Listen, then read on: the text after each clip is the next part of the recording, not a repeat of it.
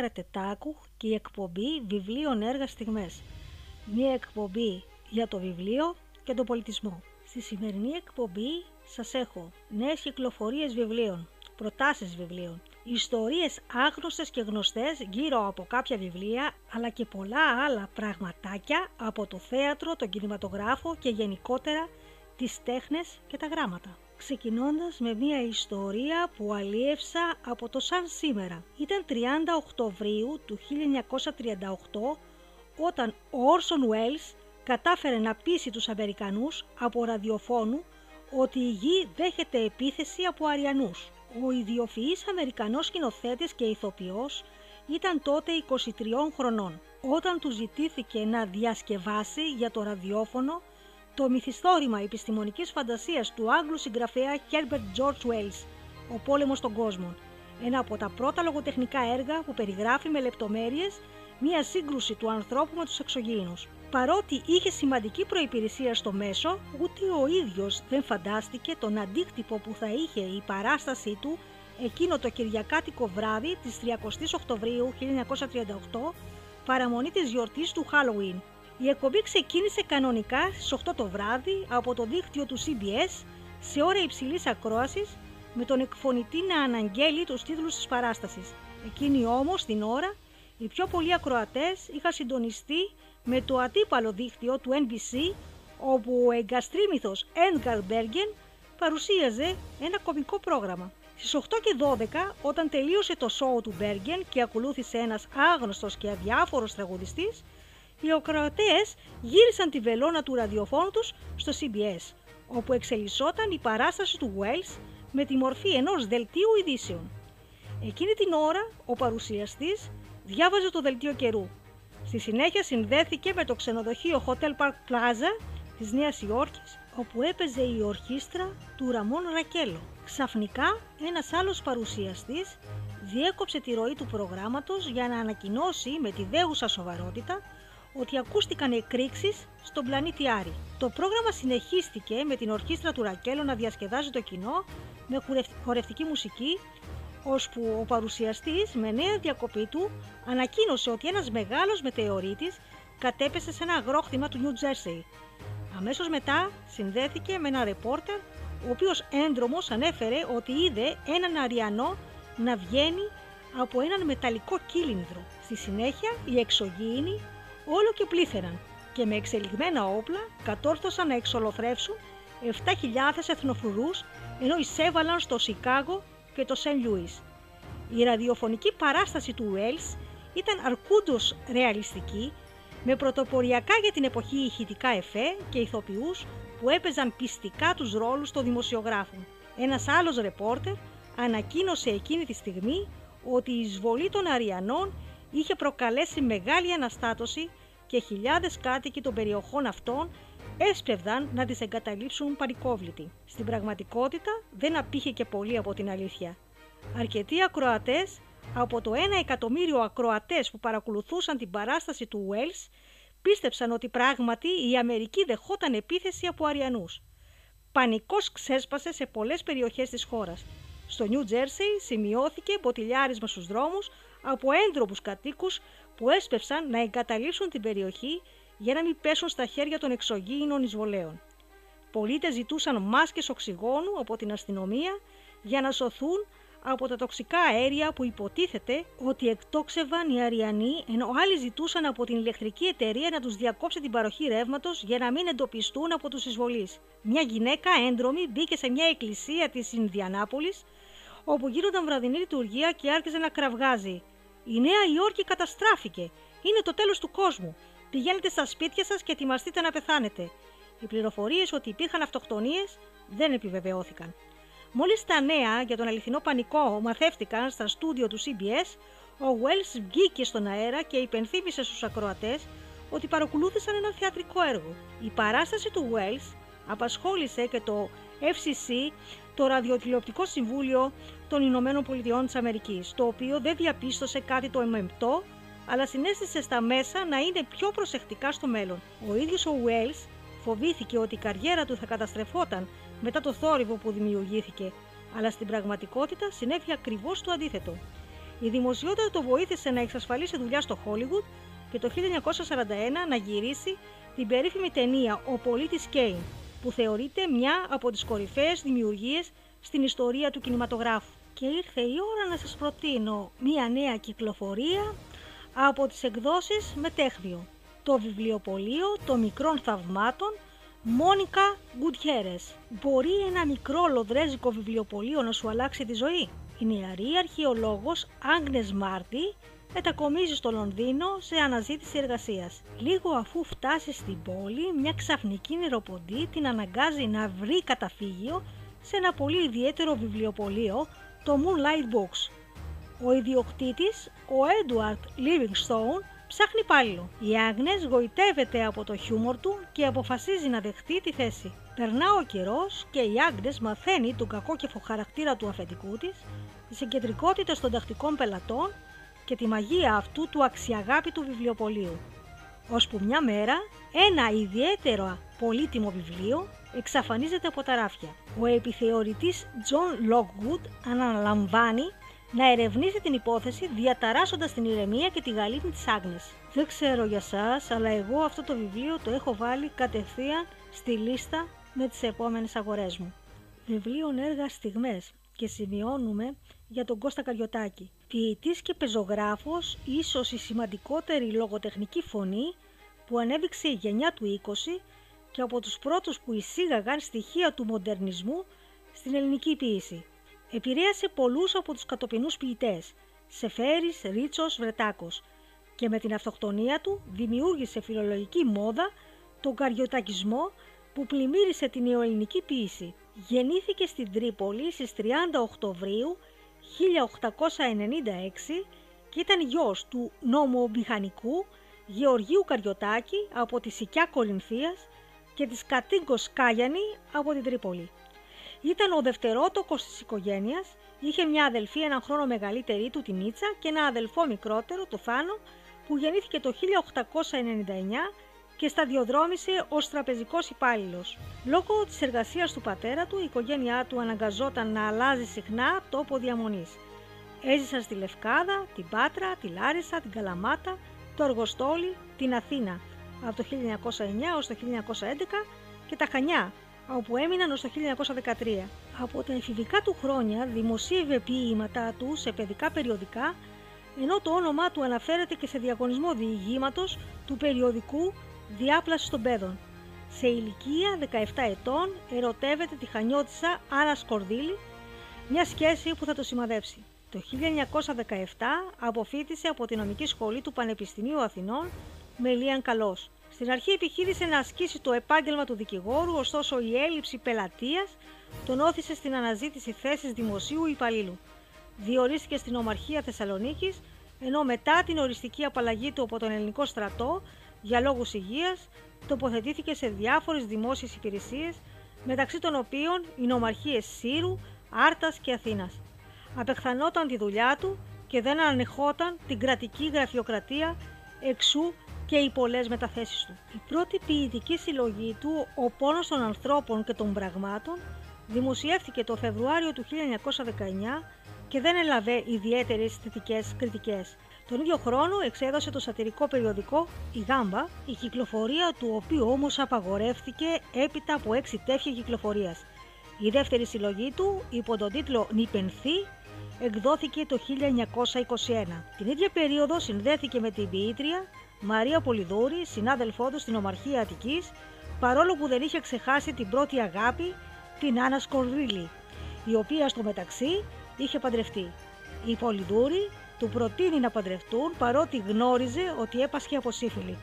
Το 1924 ταξίδεψε στο εξωτερικό και επισκέφτηκε την Ιταλία και τη Γερμανία. Το Δεκέμβριο του 1927 εκδόθηκε η τελευταία ποιητική συλλογή του με τίτλο «Ελεγία και σάτυρες». Το Φεβρουάριο του 1928 αποσπάστηκε στην Πάτρα και λίγο αργότερα στην Πρέβεζα.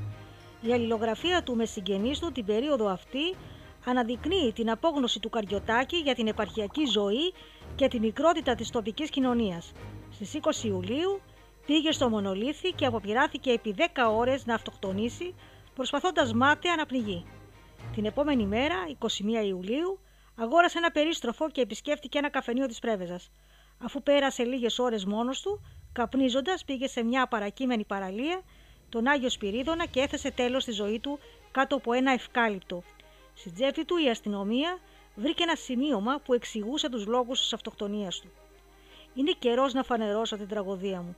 Το μεγαλύτερό μου ελάττωμα στάθηκε η αχαλήνωτη περιέργειά μου, η νοσηρή φαντασία και η προσπάθειά μου να πληροφορηθώ για όλες τις συγκινήσεις, χωρίς τις περισσότερες να μπορώ να τις αισθανθώ.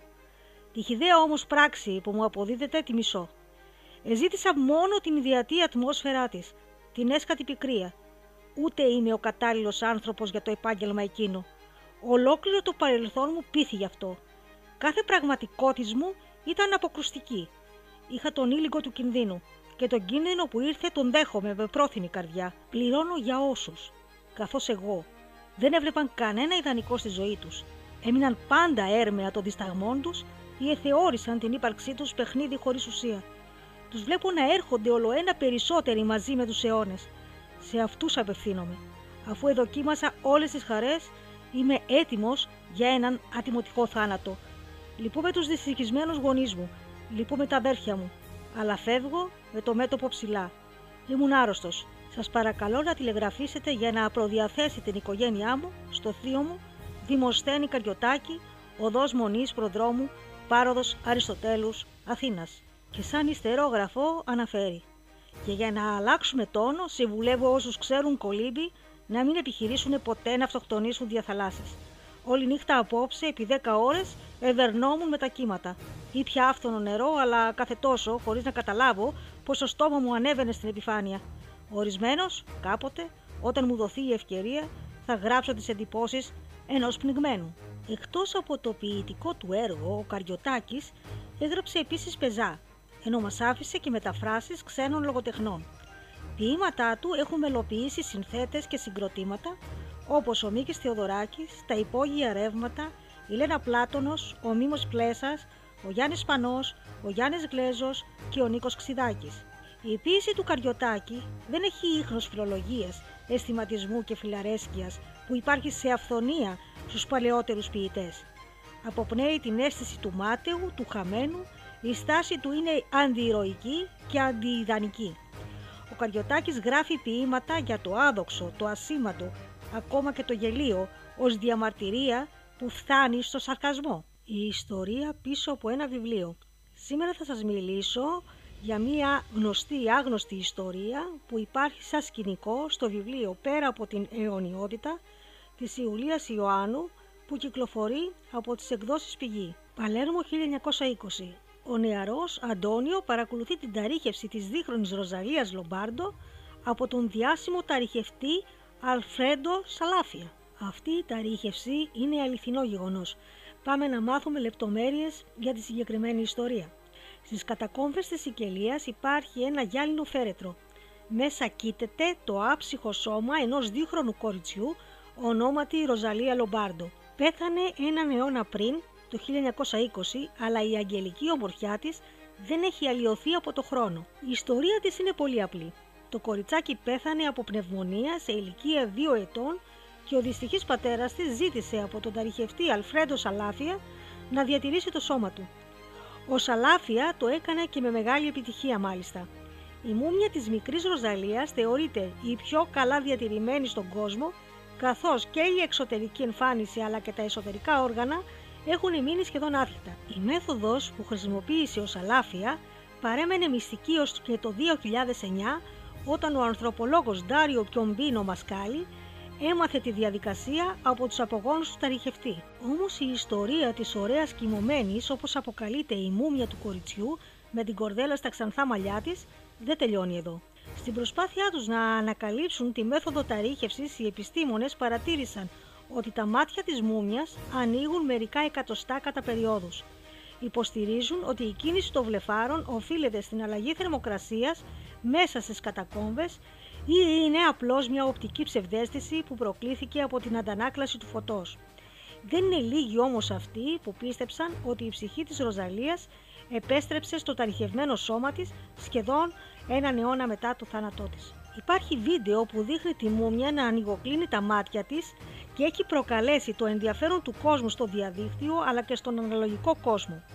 Εκατοντάδες άνθρωποι επισκέπτονται τις κατακόμβες της Σικελίας για να θαυμάσουν τη μορφή του νεκρού κοριτσιού. Ίσως αυτό να ήλπιζε και ο πατέρας της όταν αποφάσισε να διατηρήσει το σώμα του παιδιού του αναλύωτο μέσα στο χρόνο. Το 2009 ανακαλύφθηκε ένα χειρόγραφο στο οποίο αναφέρονται ως συστατικά για τη μουμιοποίηση της Ροζαλίας η γλυκερίνη φορμαλίνη κορεσμένη με αιθιικό ψευδάργυρο και χλώριο αλλά και ένα μέρος ενός διαλύματος αλκοόλης κορεσμένης με σαλικικό οξύ. Η φορμόλη σκότωσε τα βακτήρια, η γλυκερίνη διατήρησε το σώμα της προστατεύοντάς το ταυτόχρονα από την ξηρότητα το σαλικικό οξύ σκότωσε τους μύκητες, ενώ τα άλλα τα ψευδάργυρου πέτρωσαν ουσιαστικά το σώμα της, υποστηρίζουν οι επιστήμονες. Εκατό χρόνια μετά το θάνατό της, η Ροζαλία μοιάζει αλόκοτα ζωντανή. Το 2009, μια μαγνητική τομογραφία του πτώματος παρήγαγε την πρώτη 3D απεικόνιση του μικρού κοριτσιού και αποκάλυψε ότι όλα τα όργανά της ήταν απολύτως ανέπαφα. Όταν η μυθοπλασία συνδυάζεται με ιστορικά στοιχεία, προκύπτει ένα εκρηκτικό μυθιστόρημα, αμάγαλμα, ικανό να εγωιτεύσει κάθε αναγνώστη. Διαβάστε το πέρα από την αιωνιότητα της Ιουλίας Ιωάννου που κυκλοφορεί από τις εκδόσεις πηγή. Είναι ένα από τα καλύτερα μυθιστορήματα που διάβασα φέτος, οπότε αναζητήστε το. Βιβλίο έργα στιγμές και πάμε σε έναν επόμενο σταθμό.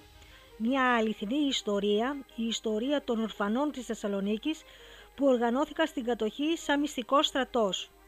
Το λεγόμενο ξυπόλυτο τάγμα, που έγινε και ελληνική ταινία σε μουσική Νίκη Θεοδωράκη, η πρώτη μάλιστα που βραβεύτηκε σε διεθνές φεστιβάλ. Το ξυπόλυτο τάγμα είναι η αληθινή ιστορία 160 παιδιών που η δράση τους πήρε διαστάσεις μύθου όταν διώχθηκαν από τα ορφανοτροφία της Θεσσαλονίκης από τους ναζί καταχρητές στα δύσεχτα και μαύρα χρόνια της χιθλερικής κατοχής της πατρίδας μας. Μετά την είσοδό τους στην πρωτεύουσα της Μακεδονίας, οι Γερμανοί αδειάζουν τα δημόσια χτίρια και τα επιτάσσουν. Ανάμεσα σε αυτά τα χτίρια είναι και αρκετά ορφανοτροφία. Τα ορφανά πετάγονται στον δρόμο. Μια ομάδα από αυτά τα ορφανά, για να επιβιώσουν, παίρνουν τη ζωή στα χέρια τους. Οργανώνονται σαν μυστικός στρατός με ιεραρχία και πειθαρχία. Μόνα τους συγκροτούν ομάδες κρούσης και βοήθειας. Πηγή για την τροφοδοσία τους είναι τα γερμανικά καμιόνια που κουβαλάνε ψωμί και τρόφιμα και οι μαυραγορείτες. Τα κλεμμένα μοιράζονται στα ορφανά αλλά και σε άλλους κατοίκους της Θεσσαλονίκης που είχαν ανάγκες. Τα παιδιά του ξυπόλυτου τάγματος έμειναν στην ιστορία σαν σαλταδόροι. Ο θρύλος λέει πως πέρα από την αρρωγή που παρήχαν στον κόσμο, κατάφερναν με την εξυπνάδα και το κουράγιο τους να βοηθούν την αντίσταση βρίσκοντας τρόπους να φυγαδεύουν στη Μέση Ανατολή Έλληνες, Αμερικάνους και Εγγλέζους αξιωματικούς με σκοπό να ενωθούν με τους εκεί συμμαχικούς στρατούς. Πώς όμως έγινε ταινία η υπόθεση; Στα τέλη της δεκαετίας του 40 βρισκόταν στην Αμερική ο ηθοποιός του κρατικού θεάτρου Νίκος Κατσιώτης, ο οποίος συζητώντας με τον Γκρέκ Τάλλας, Γρηγόρης Θαλασσινός, του διηγήθηκε πως την ημέρα που η Θεσσαλονίκη γιόρταζε την απελευθέρωσή της, το Νοέμβριο του 1944, στο τέλος της διαδήλωσης, ακολουθούσε ένα τσούρμο από κουρελίδες πιτσιρικάδες, οι οποίοι κρατούσαν ένα πανό που έγραφε εξυπόλυτο τάγμα. Η διοίκηση του Νίκου Κατσιώτη συγκλώνησε τον Τάλλας και αποφάσισε να κάνει το ξυπόλυτο τάγμα ταινία. Το 1952 ο Γκρέκ Τάλλας έρχεται στην Ελλάδα και με την περιορισμένη οικονομική υποστήριξη ενός άλλου Ελληνοαμερικανού ξενοδόχου στο Λος Άντζελες του Πέτρου Μπουντούρη, άρχισε να γυρίζει την ταινία «Το ξυπόλυτο τάγμα». Ο Νίκος Κατσιώτης έγραψε το σενάριο, ενώ τη μουσική έγραψε ο Μίκης Θεοδωράκης. Η πρώτη του για κινηματογραφική ταινία μάλιστα με εκτέλεση από την Κρατική Ορχήστρα Αθηνών υπό τη διεύθυνση του ιδίου. Η θαυμάσια φωτογραφία ήταν του Μιχάλη Γαζιάδη. Ο Γκρέκ Τάλλας, αποθαρρυμένος από την υποτυπώδη κινηματογραφία της Ελλάδας της εποχής εκείνης, σκέφτηκε αρχικά να γυρίσει την ταινία στην Νάπολη, πόλη που θεωρούσε πως είχε μια περίεργη ομοιότητα, το ίδιο άρωμα με τη Θεσσαλονίκη, αλλά πάλι κάτι τον έτρωγε. Και έτσι ήρθε στην Ελλάδα και γύρισε την ταινία στη Θεσσαλονίκη σε φυσικούς χώρους. Μόνο τη σκηνή της μαύρης αγοράς γύρισε για καθαρά πρακτικούς λόγους στην Αθήνα, στην περιοχή των φυλακών Αβέροφ, όπου και λειτουργούσε πραγματικά η μαύρη αγορά στα χρόνια της γερμανικής κατοχής. Χρησιμοποίησε μόνο δύο επαγγελματίες ηθοποιούς, τον Νίκο Φέρμα και τη Μαρία Κωστή. Όλοι οι άλλοι που έπαιξαν στην ταινία ήταν ερασιτέχνες. Τα 63 από τα 66 παιδιά που πήραν μέρος στα γυρίσματα, ο Γκρέκ Τάλα τα πήρε από αναμορφωτήρια της Αθήνας και της Θεσσαλονίκης. Η μηχανή λήψης ήταν του 1924 και χρησιμοποιήθηκαν μόνο 6 προβολείς για το φωτισμό. Το καλλιτεχνικό αποτέλεσμα της ταινίας σε συνδυασμό με τις συνθήκες παραγωγής ήταν μια μεγάλη έκπληξη στην Αμερική. Δεν μπορούσαν να πιστέψουν ότι αυτή η ταινία γυρίστηκε με τόσο λίγα τεχνικά μέσα. Για παράδειγμα, ο φωνολίτης της Κολούμπια ήταν αδύνατο να πιστέψει πως αυτή η ταινία γυρίστηκε βουβή και πως είχαν επιτευχθεί τόσο άψογοι συγχρονισμοί στο ντουμπλάρισμα της ηχητικής μπάντας στην Ελλάδα. Το αρνητικό της ταινίας είχε χαθεί και χάρη στις προσπάθειες του Διευθυντή της Ενιοθήκης της Ελλάδος Θεόδωρου Αδαμόπουλου που εντόπισε δύο κόπιες προβολής σε καλή κατάσταση δημιουργήθηκε μετά από χρονοβόρες και πολυδάπανες διαδικασίες ένα καινούριο αρνητικό της ταινίας. Το ξυπόλυτο τάγμα ήταν η πρώτη ελληνική ταινία που κατόρθωσε να βραβευτεί σε διεθνές φεστιβάλ. Πήρε το 1955 το πρώτο βραβείο Χρυσή Δάφνη στο Διεθνές Φεστιβάλ Κινηματογράφου του Εδιμβούργου. Ένα βιβλίο που αναφέρεται στην ιστορία του ξυπόλυτου τάγματος είναι το βιβλίο «Ξυπόλυτοι ήρωες» Μιτσιάλη Αλεξάνδρα που κυκλοφορεί από τις εκδόσεις Πατάκη. Πρόκειται για μια ιστορία που ξετυλίγεται στη Θεσσαλονίκη τα δύο πιο κρίσιμα χρόνια της γερμανικής κατοχής 1942-1943. Αγκαλιάζει τα γεγονότα που εξελίχθηκαν στην πόλη και σχετίζονται τόσο με τη δράση των οργανώσεων της αντίστασης του ΕΑΜ ΕΠΟΝ, όσο και με τη δράση των αρχών κατοχής και των ταγμάτων ασφαλείας. Πλέκεται επίσης γύρω από τη δράση των ορφανών του Παπάφιου Ορφανοτροφείου, γνωστών στην πόλη ως ξυπόλυτο τάγμα και των γεγονότων που συνδέονται με το ξεκλήρισμα της εβραϊκής κοινότητας της Θεσσαλονίκης. Μία παρέα παιδιών και εφήβων ζει τα γεγονότα και πρωταγωνιστεί σε αυτά, φωτίζοντάς τα μέσα από την οπτική της καθημερινής ζωής της κατεχόμενης πόλης και των ανθρώπων της, της προσπάθειας επιβίωσης κάποιων και της επικράτησης κάποιων άλλων, του αγώνα για την απελευθέρωση της πατρίδας, αλλά και για τη σωτηρία όσων κινδυνεύουν περισσότερο από το φοβερό εχθρό. Συμφέροντα αντικρουόμενα, άνθρωποι διαφορετικοί, πλούσιοι και φτωχοί, χριστιανοί και Εβραίοι, αγωνιστές της αντίστασης και συνεργάτες των Χιτλερικών. Το βιβλίο τιμήθηκε με το κρατικό βραβείο εφηβικού νεανικού λογοτεχνικού βιβλίου 2017. Το βιβλίο που διαβάζω τώρα. Λίγες σελίδες μου έχουν απομείνει για να ολοκληρώσω το τελευταίο μυθιστόρημα του Κώστα Κρομίδα, Ακάκιε, που κυκλοφορεί από τις εκδόσεις Διόπτρα. Θεωρώ πως είναι το καλύτερο και πιο όριμο βιβλίο του συγγραφέα ως τώρα. Όχι γιατί είναι εμπνευσμένο από αληθινή ιστορία, αλλά γιατί έχει καταφέρει με την περιεκτικότητα της γραφής του και τη ρεαλιστική αποτύπωση των εικόνων του να αποδώσει μια εποχή και να δημιουργήσει μια ατμόσφαιρα διάχυτη από συνέστημα δικαιοσύνης, εργατικότητας, μαχητικότητας, ελπίδας και καλοσύνης, αλλά και να δώσει σε όλα τα εμπόδια της ζωής χαρακτήρα ενός μαθήματος ανόδου προς το στόχο και την επίτευξη της επιτυχίας. Σας παραθέτω και ένα απόσπασμα του βιβλίου. Πέρα όμως από τη δουλειά που ήθελα να βρω, είχα κάνει και νέες γνωριμίες. Την προηγούμενη μέρα είχα βγει με ένα τσούρμο παιδιά για να ανέβουμε παρέα στο βράχο της Ακρόπολης. Βλέποντας από ψηλά την πόλη, πόσο τεράστια ήταν, έμεινα με το στόμα ανοιχτό, αφού μπροστά της στα Γιάννενα έμοιαζα με χωριουδάκι. Εκεί πάνω γνωρίστηκα με τον Νικήτα ένα αγόρι στην ηλικία μου κοντά που τώρα μου φώναζε έξω από το παράθυρο. Ακούγοντάς τον, αμέσως πετάχτηκα από το κρεβάτι και πλησίασα στο περβάζι. Μου έλεγε πως σήμερα μαζί με κάποια μεγαλύτερα παιδιά θα πηγαίναμε στα εγγένεια της πρώτης λαϊκής αγοράς Οδυσσίου. Δεν είχα καταλάβει τι ακριβώς ήταν αυτό, αλλά από τα λίγα που ανέφερε με τη λεπτή και αστεία φωνή του, κατάλαβα πως η παραγωγή όποροκυπευθικών θα συγκεντρώνονταν σε αυτό το μέρος με τα προϊόντα τους για να τα αγοράσει ο κόσμος. Κάτι σαν το παντοπολείο, τους Σβαρνιάρη δηλαδή. Μου φάνηκε ωραία ιδέα. Χαιρέτησα τη θεία μου, ενημερώνοντάς την πού θα πήγαινα και με ποιους, και εκείνη μου ζήτησε να προσέχω και να γυρίσω νωρίς το μεσημέρι γιατί με ήθελε, όπως είπε, για κάτι πολύ σημαντικό. Ναι, μεν παρεξενεύτηκα, αλλά επειδή βιαζόμουν, βγήκα από το σπίτι ακολουθώντας τη μικρή συμμορία. Θα είναι και ο πρωθυπουργός, μου είπε συνωμοτικά ο Νικήτας, μετά από λίγο, κλωτσώντας μια πέτρα που βρήκε μπροστά του στον δρόμο. Ποιος πρωθυπουργός, ρώτησα και όλοι γέλασαν σαν να με κορόιδευαν. Ο Βενιζέλος, ρε Λευτέρη.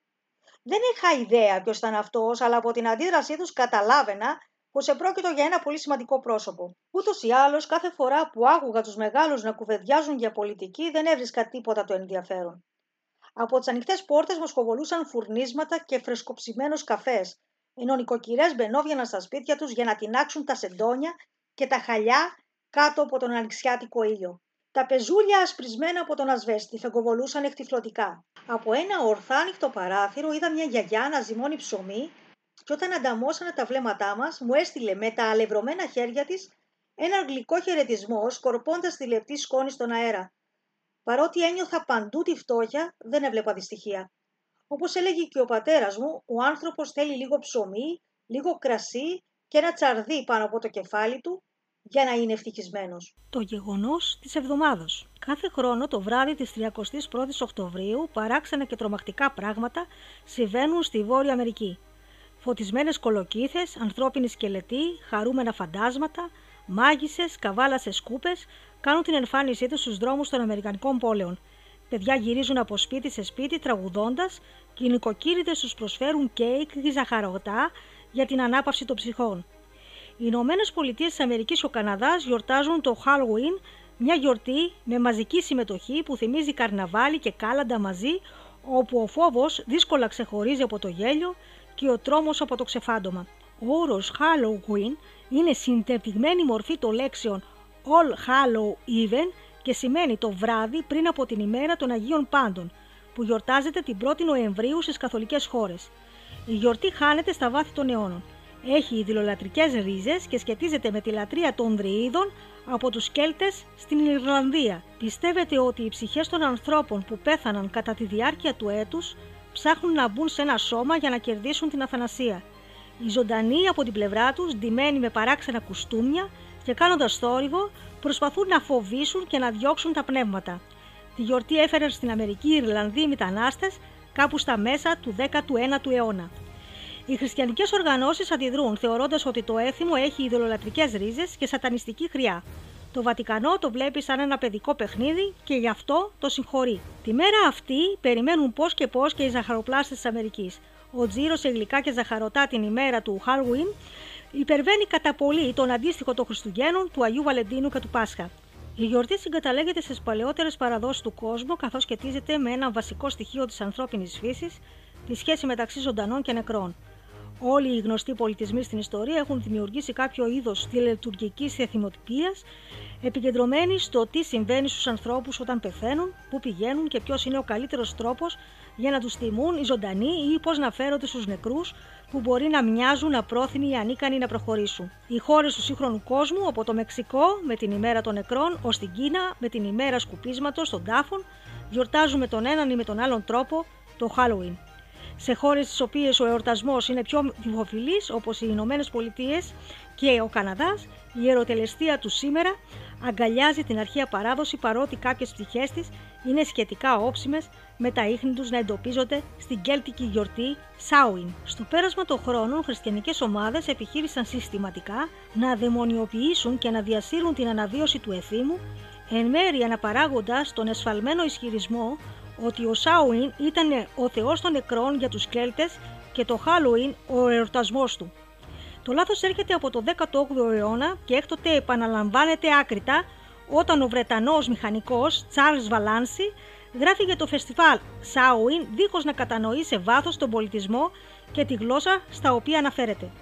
Ωστόσο στην πραγματικότητα ήταν η ίδια η εκκλησία αυτή που με τον εκχριστιανισμό του τον 9ο αιώνα διατήρησε την παράδοση του Σάουιν στη Δύση καθορίζοντας συνάμα την αρχή των μεταμορφώσεων μιας παγανιστικής θρησκευτικής παράδοσης των Βορειοευρωπαίων σε παγκόσμιο κοσμικό εορτασμό ο οποίος έγινε ο πιο δημοφιλής και εμπορικά επικερδής αμέσως μετά τα Χριστούγεννα.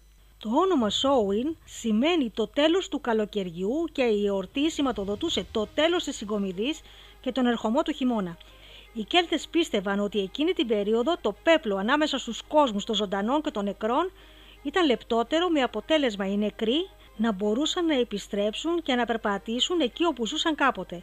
Επιπλέον, εκείνοι οι οποίοι είχαν πεθάνει στο παρελθόν και εκείνοι που για οποιονδήποτε λόγο δεν είχαν μετακινηθεί ακόμα, θα το έκαναν τότε και θα μπορούσαν να επικοινωνήσουν με τους ζωντανούς. Η αρχαία ιεροτελεστία του Σάουιν είναι ελάχιστα γνωστή εξαιτίας του εχριστιανισμού του από την Εκκλησία, όπως πολλών άλλων παγανιστικών εορτασμών και όποια πληροφορία είναι διαθέσιμη προέρχεται αφενός από Ιρλανδούς μοναχούς οι οποίοι είχαν καταγράψει την προχριστιανική ιστορία των λαών τους καθώς και αφετέρου από χριστιανούς αντιγραφείς που δυσφημούσαν τις παγανιστικές τελετές.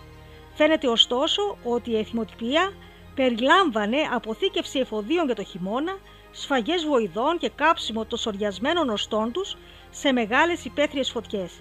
Οι φωτιές αυτού του είδους με τον καιρό εμφανίστηκαν και σε άλλους εορτασμούς. Κατά τη διάρκεια της γιορτής συγκεντρώνονταν οι διάφορες κοινότητες, αλλά εκτός από φαγητά και ποτά μοιράζονταν και τη συνείδηση της λεπτής εποχής του χρόνου και της πιθανότητας εμφάνισης επισκεπτών από άλλους κόσμους στο γλέντι. Περίμεναν και υποδέχονταν τους αγαπημένους τους που είχαν πεθάνει, ετοιμάζοντας γεύματα που λάτρευαν οι νεκροί. Πρακτική η οποία, μολονότι δεν είναι ξεκάθαρο, ενδέχεται να πρωτοεμφανίστηκε κάπου 2.000 χρόνια πριν, αλλά θα μπορούσαν επίσης να εμφανιστούν και πολλά άλλα είδη πνευμάτων που ουδέποτε είχαν ανθρώπινη μορφή.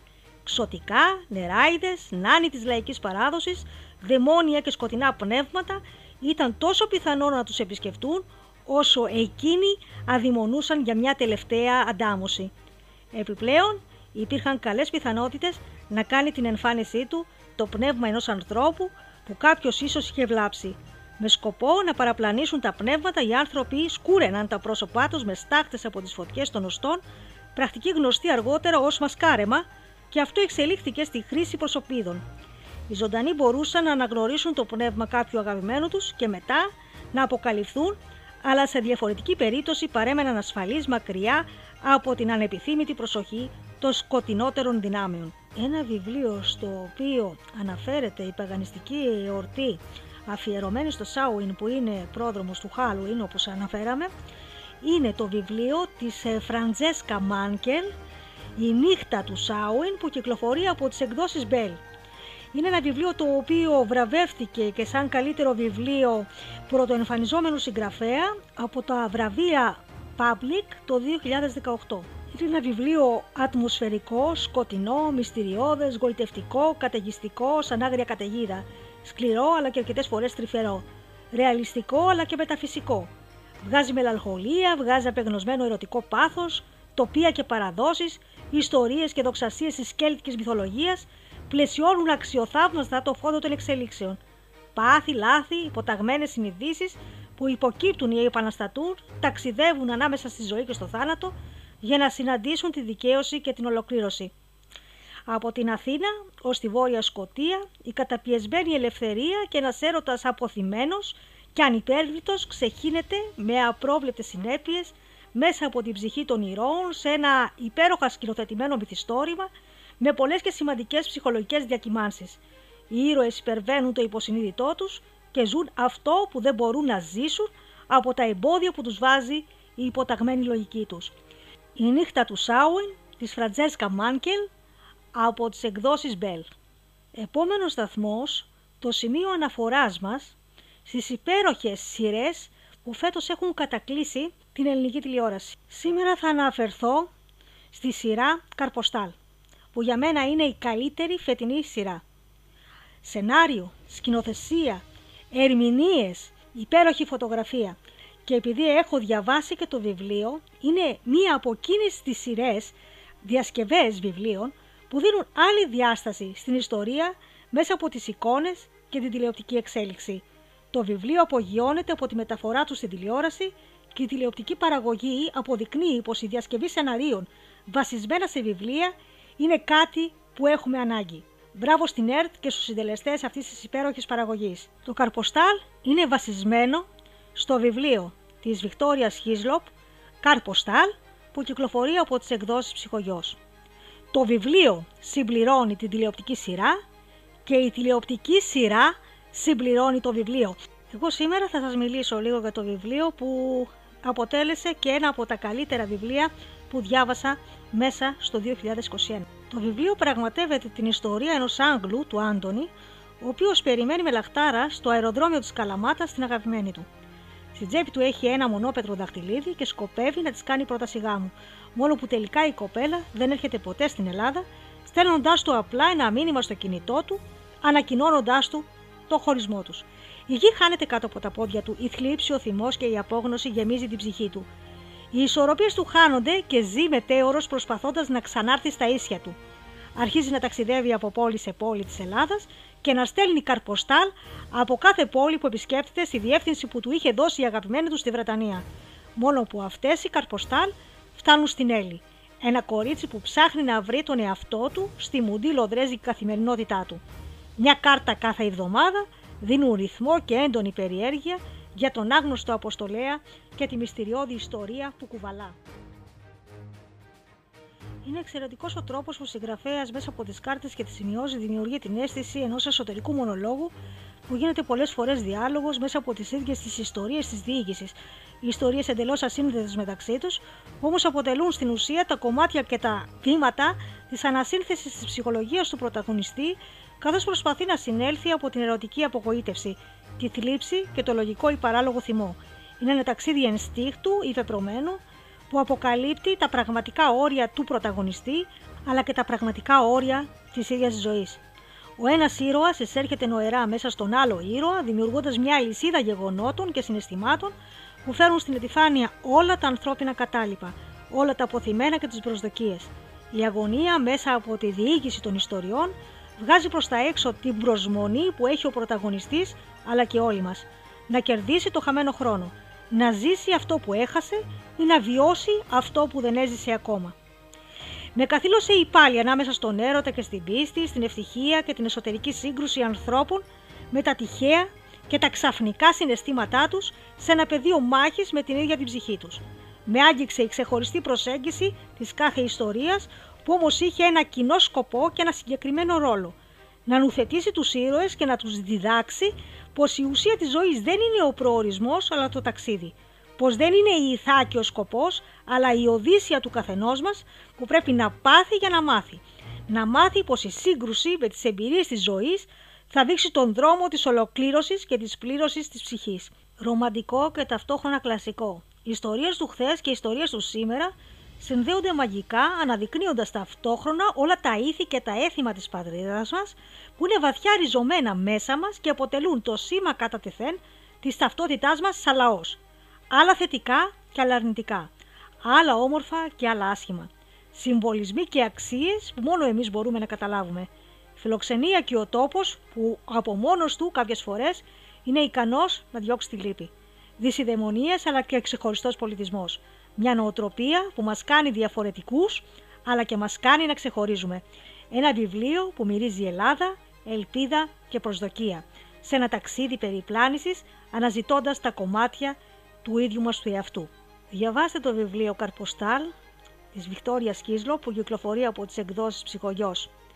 Δείτε και τη σειρά στην ΕΡΤ κάθε Σαββάτο βράδυ στις 11. Σε έναν από τους τελευταίους σταθμούς της σημερινής μας εκπομπής θα ήθελα να αναφερθώ σε ένα κείμενο που αλίευσα από το facebook και είναι κείμενο του κυρίου, μισό λεπτό, του Λάμπρου Λιάπη για τον εορτασμό της 28ης Οκτωβρίου. 28 Οκτωβρίου. Μπαμπά τι γιορτάζουμε σήμερα, ρώτησε ένα αγοράκι που ανέμιζε μηχανικά μια μικρή πλαστική ελληνική σημαία την ώρα της παρέλασης. Ο μπαμπάς πήρε στην αγκαλιά του το αγοράκι ώστε εκείνο να βλέπει καλύτερα και του ψιθύρισε ότι θα του απαντήσει στο σπίτι όταν γυρίσουν. Η παρέλαση τελείωσε. Τα αγήματα αποχώρησαν, τα εμβατήρια σίγασαν οι μπάντες ξαπόστεναν, οι φωτογράφοι αποσύρθηκαν και ο κόσμος έσπευσε να πιάσει στασίδι σε καφετέρειε και ταβέρνες. Ο μπαμπάς με το γιο γύρισαν σπίτι. Εκεί το αγόρι, αφού έβγαλε τα καλά του και φόρεσε τη φόρμα του, έτρεξε και υπενθύμησε στον μπαμπά την ερώτηση. Εκείνος πήγε στο γραφείο του και έβγαλε από έναν φάκελο μια φωτογραφία. Την έκρυψε διακριτικά στον κόρφο του και πήρε το αγόρι αγκαλιά στην πολυθρόνα. Πριν κάποια χρόνια, πολύ πριν γεννηθείς και εσύ, αλλά και εγώ ακόμα, κάποιοι ξένοι αποφάσισαν να κατακτήσουν τον κόσμο. Μόνο που το αποφάσισαν μόνοι τους και θέλησαν να το κάνουν με όπλα, σκοτώνοντας όσους αντιπαθούσαν, έτσι λοιπόν έστελναν απεσταλμένους σε διάφορα κράτη, ζητώντας τους να παραδοθούν. έστειλαν και στην Ελλάδα ένα τέτοιο. Ο πεσταλμένος αυτός γύρισε πίσω με έναν φάκελο που έγραφε μια λέξη με τρία γράμματα. Όχι. Ένα όχι που συνώθηκε στα μυαλά των στρατιών του κόσμου και βάλθηκαν να κλείσουν τα στόματα αυτών που το υπερασπίστηκαν. Μάταια. Άλλωστε η Ελλάδα ανέκαθεν γεννούσε Έλληνες και δεν πολεμάνε οι Έλληνες σαν ήρωες, μα οι ήρωες πολεμάνε σαν Έλληνες. Αυτό νευρίασε πολύ τους επίδοξους κατακτητές. Αποφάσισαν να εξαφανίσουν από τους χάρτες τη χώρα μας. Γι' αυτό έστειλαν τις στρατιές του κόσμου ολάκερου. Ιταλούς, Βούλγαρους, Αλβανούς, Γερμανούς και μας πολεμούσαν με λύσα. Όσο έβλεπαν ότι οι Έλληνες δεν έπεφταν τόσο λυσούσαν και τόσο θέργευαν την επίθεση. Στα χιονισμένα βουνά, στις ταραγμένες θάλασσες, στις ανεμοδαρμένες κορυφές, στο μπλε του ουρανού μας. Μας χτυπούσαν παντού. Και εμείς τι ήμασταν, μια χούφτα λαός. Αν βγάλεις στου γέροντες, τις γυναίκες και τα παιδιά, τι έμενε; Εδώ όμως ήταν το λάθος τους. Υπολόγισαν χωρίς όλους αυτούς. Στον πόλεμο αυτόν πήραν μέρος όλοι, παιδί μου. Οι γέροντες κράτησαν όπλο. Οι γυναίκες φρόντιζαν τους πολεμιστές. Πολλές από αυτές πολέμησαν πιο γενναία και από άντρα. Τα παιδιά έκλεβαν ό,τι μπορούσαν και το έδιναν στους δικούς τους. Και οι άντρες μας. Οι άντρες μας σε αυτό το ανατελείωτο χειμώνα στάθηκαν όρθιοι μπροστά στο θάνατο. Τον έφτισαν στα μούτρα και φώναξαν με μία λέξη που αντίχησε στα πέρατα της γης. Αέρα φώναξαν και σύστηκε το σύμπαν. Και ακούστηκε και στα έγκατα του Άδη και τρόμαξαν οι εχθροί. 219 μέρες γράφουν τα βιβλία αντιστάθηκαν τα παλικάρια μας. Χωρίς φαγητό, χωρίς νερό, χωρίς όπλα. Πολλές φορές, χωρίς ρούχα ζεστά, χωρίς πολεμοφόδια, χωρίς ανάσα. Και έπαιρναν στην πλάτη τους λαβωμένους και τρέχαν στα χιονισμένα βουνά της Πίνδου να σώσουν ό,τι μπορούσε να σωθεί και να ξαποστάσουν μια στάλα. Και μετά πάλι στα χιόνια, με παγωμένα χέρια και πόδια να δαγκώνουν τα χείλη τους και να προσπαθούν να πείσουν τον εαυτό τους ότι δεν έπαθαν κρυοπαγήματα, δεν είναι ματωμένοι, δεν είναι τιμοθάνατοι. Γιατί αν το πίστευαν αυτό, τότε ο εχθρός θα έφτανε στις γυναίκες και στα παιδιά τους, σε εμά. Και σκοτώθηκαν πολλοί. Ούτε ένας μάταια όμως. Κάθε σπίτι έχει και από ένα σκοτωμένο. Κάθε σπίτι έχει και από έναν ήρωα. Κάθε σπίτι έχει έναν λόγο να θρυνεί. Και τον ίδιο ακριβώς λόγο να υπερηφανεύεται. Και έτσι εμείς οι Έλληνες έχουμε όλοι σχεδόν από μια τέτοια φωτογραφία. Βγάζει τη φωτογραφία και τη δείχνει στο αγόρι. Το αγόρι αφού την επεξεργάστηκε για μερικά δευτερόλεπτα, σκύβει και φυλάει την καινή στολή. Μπαμπά, η στολή αυτή ήταν του παππού, του μπαμπά σου δηλαδή; Ναι, παιδί μου, του παππού, απάντησε βουρκωμένος ο μπαμπάς. Μπαμπά, κατάλαβα τι γιορτάζουμε σήμερα. Μόνο που δεν ξέρω αν είναι μέρα χαράς η Δεν μου αρέσει ο πόλεμος. Παίρνει τους ανθρώπους και αφήνει τις στολές. Ο πατέρας έσφιξε στην αγκαλιά του αγόρι και φίλησε βλαβικά και εκείνος η στολή. Τη στολή που φιλοξενεί την ψυχή της Ελλάδας. Βιβλίων έργα στιγμές κινηματογράφους. Σήμερα θα σας προτείνω μια κινηματογραφική ταινία που παίζεται αυτή τη στιγμή στις αίθουσες «Τις παράλληλες μητέρες» του Πέτρο Αλμοδόβαρ. Η Γιάννης είναι φωτογράφος, η οποία μεγαλώνει μόνη της τη μικρή κόρη της. Μια σειρά ενδείξεων τη γεμίζει αμφιβολίες για το κατά πόσο είναι η αληθινή της μητέρα και αποφασίζει να κάνει τεστ DNA. Διαβάζω στο Αθηνόραμα την κριτική του Χρήστου Μίτσι. Καθαρό σινεμά, γεμάτο απλότητα και εκπλήξεις, κανείς δεν το ξέρει καλύτερα από τον 72χρονο Πέδρο Αλμοδόβαρ. Ρηξικέλευτο μοντερνιστή, ο οποίος ταινία την ταινία εξελίχθηκε μέσα στα χρόνια σε ένα απόλυτα όριμο δημιουργό με μεγάλη αυτοπεποίθηση. Κινηματογραφικά σοφός πλέον, το πρώτο τρομερό παιδί της Μόβιντα Μαδριλένα Δοκίμασε τα πάντα και από το όλα για τη μητέρα μου και μετά πέρασε από κόσκινο τις εξάρσεις, τις αμφισβητήσεις και τα πάθη του. Κράτησε τον σκληρό πυρήνα των θεματικών του που τον καθόρισαν και ενσωμάτωσε το απόλυτα προσωπικό ύφος του σε μια παλιωμοδίτικα στέρεα και διαχρονικά γοητευτική σκηνοθετική φόρμα.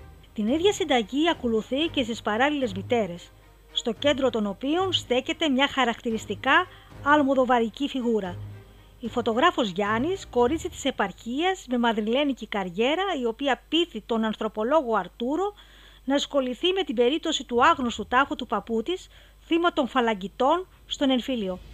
Το αίτημά της προωθείται στις αρμόδιες υπηρεσίες και η σχέση της με τον παντρεμένο Αρτούρο της χαρίζει ένα κοριτσάκι το οποίο αποφασίζει να μεγαλώσει μόνη. Το ίδιο και η νεαρότερη Άννα, κόρη μιας αυτάρεσκης και φιλόδοξης ηθοποιού, με την οποία θα γνωριστούν στο μεευτήριο. Θα πέσουν όμως η μία πάνω στην άλλη αρκετούς μήνες αργότερα, όταν η Γιάννης έχει αρχίσει να έχει αμφιβολίες για το αν είναι πραγματικά εκείνη η μητέρα του κοριτσιού που μεγαλώνει. Όπως στις περισσότερες ταινίες του, με πρωταγωνίστρια μια γυναίκα που μαζεύει τα κομμάτια της και ξαναφτιάχνει το μέλλον της, βρίσκοντας τον αληθινό εαυτό της. Και εδώ, το πρώτο και βασικό μέλημα του Αλμοδόβαρ είναι να φιλοτεχνήσει ένα συναρπαστικό θηλυκό πορτρέτο. Να αναδείξει όπως το μία ζωή ταλαιπωρία, το γύρνα πίσω, τη Χουλιέτα και τόσες άλλες ταινίες, τις αφανείς ηρωίδες ενός ανδοκρατούμενου κόσμου. Η κουζίνα ως χώρος δημιουργίας, εξουσίας τους, χαρίζοντας έναν ακόμα ρόλο ζωής στην εύθραστη Πενέλοπε Κρούς, η οποία απέσπασε το βραβείο ερμηνείας στο Φεστιβάλ Βενετίας.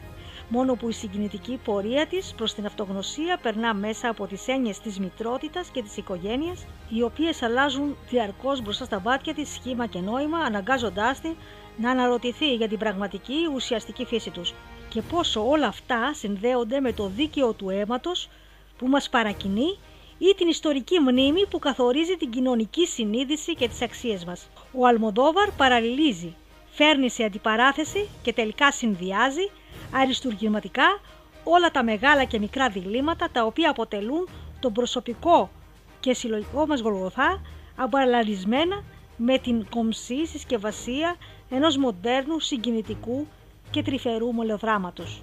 Βιβλίο έργα στιγμές θέατρο.